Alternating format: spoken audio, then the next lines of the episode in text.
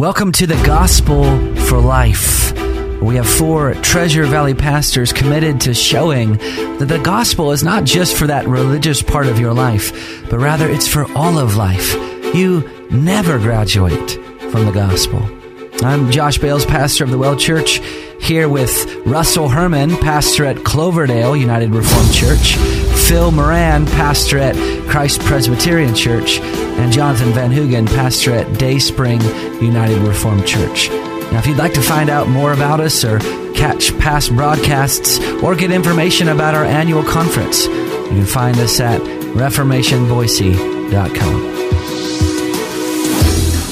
All right, today we're looking at the fifth petition in the Lord's Prayer. We've been trekking through it these last several days. If you've missed any of them, just go to the iTunes store and subscribe to our podcast, The Gospel for Life, and you can get caught up on what you've missed. So the Lord's Prayer is found in Matthew chapter 6, and can one of you guys read it? Do you have one yes. In front of you? The Lord said, "Pray then like this, Our Father in heaven, hallowed be your name. Your kingdom come, your will be done, on earth as it is in heaven. Give us this day our daily bread, and forgive us our debts, as we also have forgiven our debtors. And lead us not into temptation, but deliver us from evil." Okay, so today we're looking at that fifth petition. The first petition is, hallowed be your name. The second one, your kingdom come. Third, your will be done. Fourth one is, give us this day our daily bread. And so now the fifth one is, forgive us our debts, as we also have forgiven our debtors. Now, this was a one of the petitions in the Lord's Prayer that one of our listeners wrote in and asked a question on it. So this is what the question was, is we are instructed in the Lord's Prayer to ask for forgiveness. Why do we need to ask for forgiveness when we are completely justified and therefore forgiven in Christ? Now, I think that's a great question, because immediately after the Lord's Prayer, Jesus says in verse 14 and 15, "For if you forgive others their trespasses, your heavenly Father will also forgive you. But if you do not forgive others their trespasses, neither will your Father forgive your trespasses." So what is Jesus saying, and how do we answer this listener here? Well, there is a sense in which our sins have been paid for on the cross, but there is also this reminder that we still sin, and so you know, the Bible says in 1 John, if we say that we have no sin, the truth is in, and we are liars, and the truth is not in us. It also says that if we do sin, we have this advocate with the Father. That's the one who died on the cross for our sins, Jesus Christ, the righteous one. If we confess our sins, He's faithful and just to forgive us our sins and cleanse us. We need a continual cleansing. And so we go to Him. Do we need a continual cleansing for justification? No. We're talking justification is a reminder that we are justified, declared righteous before God because of the work of Christ. He faithfully did what we didn't do. He obeyed the law completely, was our substitutionary sacrifice. We are justified on that basis. Sanctification is the process by which we become more like Christ. Sometimes we reverse those. We try to do things in order to make us approved of God. We meet His approval. We please Him in our obedience to Him. That comes after He's declared us right and righteous before Him. Yeah, Jonathan nailed it. That we are fully justified, in the new creation in Christ. The old is gone, as 2 Corinthians 5 says, and the new has come. And we continue to sin, and we need to be cleansed. Mm-hmm. And it's an old phrase; it's not original to me, but somebody once said, "Keep short accounts with God." Right. And when we know we've sinned, go immediately to our Father, and this, this gives us. Jesus is showing us here what to do with our sin, with our guilt. Take it to our Father and ask forgiveness. But He's also laying out a real challenge to us as we forgive those who are moral debtors to us. And in fact, he goes on to make it conditional. Yes. Mm-hmm. We you know, before we get to that condition, you know, we're reminded here of our sin. We fall under the fatherly displeasure of God all the time. Those that the Lord loves, he disciplines. Yeah. And before he disciplines me, I want to confess my sin before him. We know it on a human level. When we've offended somebody, or when we've been offended, the relationship is soured in one sense. We will distance ourselves from that relationship very often. And what our confession does is bring us back into that relationship, that intimacy that is lost in that moment. And it's a reminder. Yesterday, give us this day our daily bread. And it's a reminder that food, clothing, shelter, that doesn't exhaust our basic need as a human being. Well, actually, what our great need, our more fundamental need, is always to be reconciled to our Creator, to God, our Father. And receiving the forgiveness that we need is important. You know, we want to enjoy the Lord's pardon. That's what it comes down to. We want to enjoy. Not only do we want to be aware that He's forgiven us, we want to enjoy that pardon and come to Him. Amen. Well, let's deal with this conditional clause, because to me, I think just a surface reading of it kind of sounds like that if we do this forgiveness, then God will forgive us. So the actual words is, if you forgive others their trespasses, your heavenly Father will also forgive you. But if you do not forgive others their trespasses, neither will your Father forgive your trespasses. So what it sounds like is that the only way you're going to get into heaven is that if you forgive. That's the ticket that gets you in. Yeah, and it can't mean that, because then it would turn our forgiveness into a work by which we earn God's favor, and we know that that's not what this is. Jesus told a parable that I think sheds light here. It's usually called the parable of the unforgiving servant, and you'll remember that there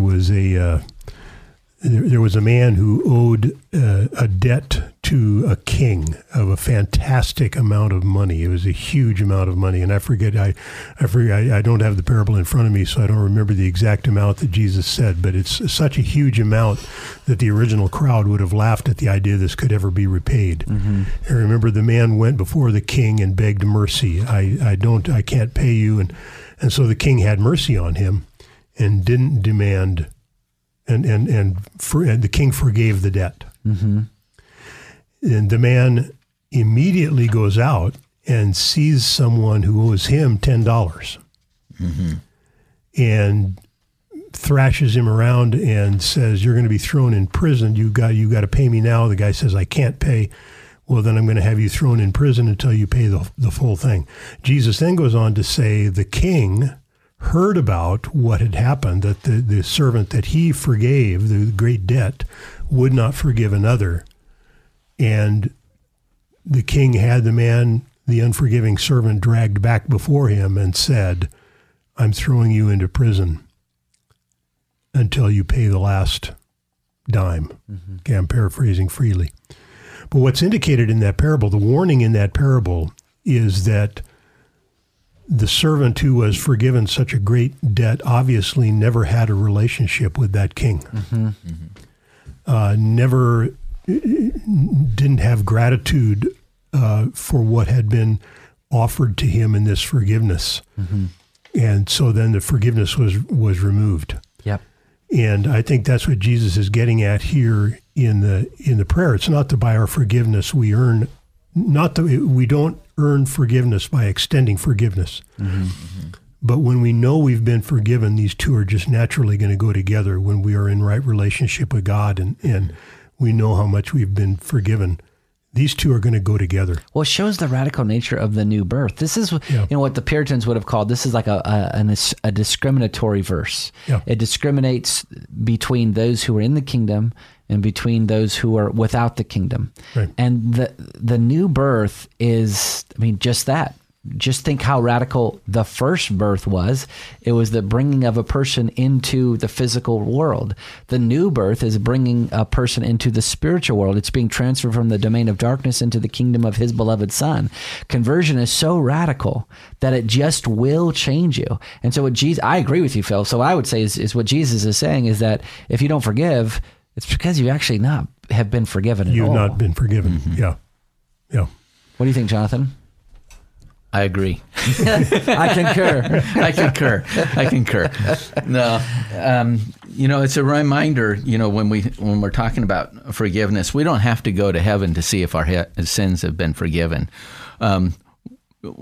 By this new birth, by this new understanding, you know, we recognize that we've been forgiven because we have a forgiving spirit. We've entered into that relationship. We have the power of forgiveness.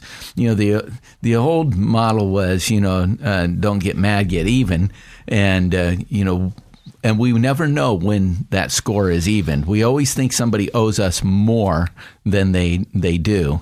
But by having a forgiving heart, and this is something that happens. There's a story about Corrie ten Boom, who thought she had forgiven everyone, you know, that had done her harm. You know, she was put in a concentration camp, Auschwitz or Bergen-Belsen, I guess it was. Yep. Saw her sister die, saw her under the Nazis.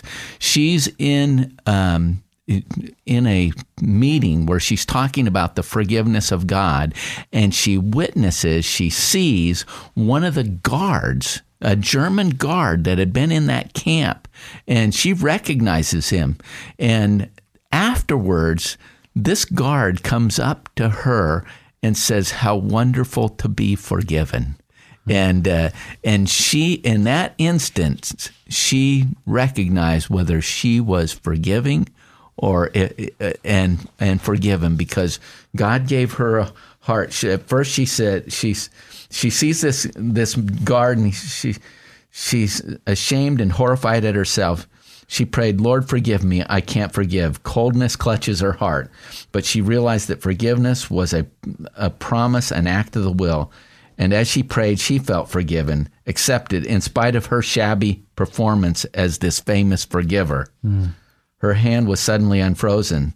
The ice of hate melted. Her hand went out, woodenly at first.